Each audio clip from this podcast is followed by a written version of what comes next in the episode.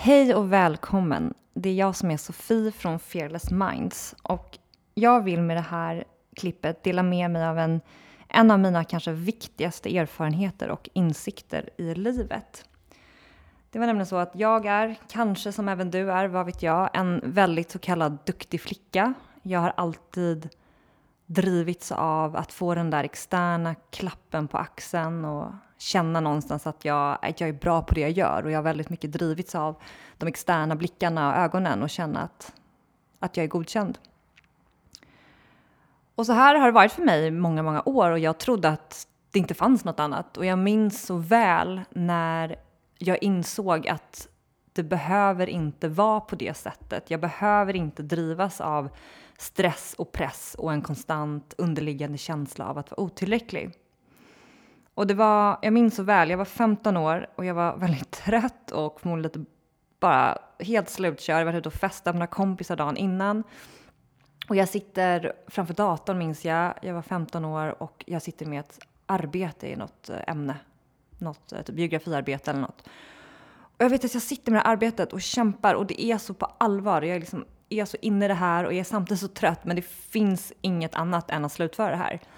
Och jag vet att min mamma i all välmening och, mening och kärlek till sin dotter liksom kommer in i det här rummet där jag satt framför datorn och säger liksom att men Sofie, det är inte på liv och död. Det är gott nog nu. Det, det är ett VG+. På den tiden hade man VG och MVG som betygssättning och G. Och jag minns att jag, att jag tittar på henne och bara känner att men det är det visst. Det är på liv och död. För att för mig var det det. För mig där och då var det på största allvar. Och jag förstod kanske inte varför det var det, men att det var det och att det kändes så, det var så verkligt för mig. Och där och då kunde jag inte riktigt förstå var det kom ifrån. Det skulle ta mig ytterligare några år innan jag förstod varför jag hade hamnat där. Och det som hände några år senare var att jag av en slump fick tag på en bok som på ett väldigt pedagogiskt och bra sätt förklarade för mig att det är skillnad på så kallat självförtroende och självkänsla. Och fram till dess hade jag totalt mixat ihop de här begreppen och hade inte alls tänkt att det var någon skillnad på det. Eh, mer att det var en, en språk, språklig skillnad, det bara hette olika ord, men det var ungefär samma sak. Men det visade sig att så var inte alls fallet. Jag vet inte, kanske har du också mixat ihop de här begreppen. Men det den här boken berättade för mig, eller klargjorde väldigt tydligt, det var att självförtroende det är någonting man får av att, att göra saker. Det handlar om att man har tillit till sin egen förmåga att prestera. Och jag hade väldigt bra självförtroende, så det kände jag mig lugn med. Men det jag sen förstod när jag läste om självkänsla, det var att självkänsla, det handlar om att förstå och genuint känna att man är värdefull oavsett sina prestationer. Alltså oavsett om jag då, när jag var 15 år, oavsett om jag hade fått ett MVG eller ett IG, så hade jag haft en bra självkänsla så hade jag känt att jag duger ändå. Jag duger som person. Jag är värdefull som jag är. Men jag hade mixat ihop de här begreppen som väldigt många av oss har gjort. Vilket har gjort att jag har haft en så kallad prestationsbaserad självkänsla. Det vill säga att jag har känt att mitt värde har byggt på mina prestationer. Och därför har det ju varit så otroligt viktigt för mig. Vilket jag då förstod. Jag minns när jag läste den här boken. Det var som att tegelstenar föll från mina axlar och helt plötsligt förstod jag varför det var så viktigt för mig att vara bäst på så mycket. Jag skulle vara bäst i skolan, jag skulle vara duktig på att träna, jag skulle vara en god vän, jag skulle vara en bra dotter och så vidare. Den här långa to-do-listan och checklistan var alltid närvarande och jag skulle alltid prestera på topp. Och nu förstod jag att det var för att jag hade ett likhetstecken mellan mina prestationer och mitt värde som person. Så det här var min första viktiga insikt och, och liksom mitt första steg mot att bli av med den här känslan av att jag någonstans inte duger och att jag inte är tillräcklig och att drivas av den här stressen och pressen. Och det som hände sen var egentligen att jag, jag började få inse det här, började jobba väldigt mycket med det och det jag faktiskt väldigt också snabbt insåg var att det viktigaste jag egentligen behöver göra för att jobba på min självkänsla det är att konstant påminna mig om att jag faktiskt duger som jag är. Jag är tillräcklig, precis som du också är. Vi är alla tillräckliga och värdefulla i oss själva.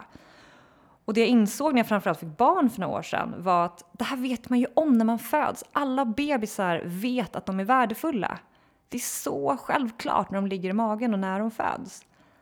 De ber inte om ursäkt för att de vrålar och skriker när de är hungriga. De ber inte om ursäkt för att man håller sin mamma eller pappa öppen hela nätterna. De vet att de förtjänar trygghet, närhet och mat och allt därtill. Och det är så det ska vara.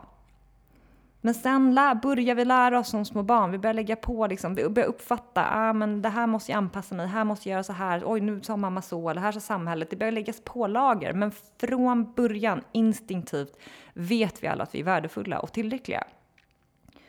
Och det här är någonting som jag har också som ett väldigt bra verktyg och jag gärna vill dela med mig av som har hjälpt mig väldigt mycket. Det är just det här att, att påminna mig själv. Jag behöver påminna mig själv att jag är värdefull. Som i mitt fall och säkert i många av er andras fall, om man har levt så många år av att tro att man inte är värdefull och att man inte är tillräcklig, för det är det man hela tiden får höra från all reklam, från samhället. Du behöver den här tvålen eller det här sminket eller den här tröjan, eller den här lägenheten, det här jobbet eller vad den är. Du behöver någonting för att du inte är riktigt värdefull och tillräcklig som du är. Du behöver addera saker. Om vi har pepprats med det hela tiden, då måste vi ju förstå att det räcker inte med att en gång tänka att jag är värdefull och sen hoppas på att det sitter. Utan här är som en konditionsaspekt. Man måste se det som en konditionsfråga, att bara påminna sig själv om det vi innerst inne vet, att vi är värdefulla. Så för mig handlar det rent praktiskt om att, att jag mediterar ofta, och det, eller att jag bara liksom ligger ner, slappnar av och bara lägger händerna på hjärtat och bara påminner mig, säger i huvudet, jag är tillräcklig, jag duger som jag är, jag är värdefull. Vad än resonerar med dig ska du säga, men för mig resonerar det att säga, jag duger som jag är, jag är värdefull. Eh, en sån enkel grej som att sätta upp en lapp innanför badrumsskåpet kändes skittöntigt rent sagt under många år. Jag hade motstånd till det där.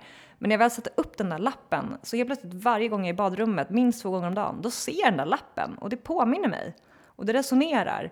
Och framför allt det som händer rent biologiskt, det är att jag, när jag, desto mer jag tänker det och ser det, desto mer bygger jag den tanken, desto mer stärker den tanken. Det är som en muskel och den behöver stärkas. Och desto mer jag påminner och tänker den, desto starkare blir den muskeln och den tanken. Och till slut är det någonting man bara känner väldigt naturligt.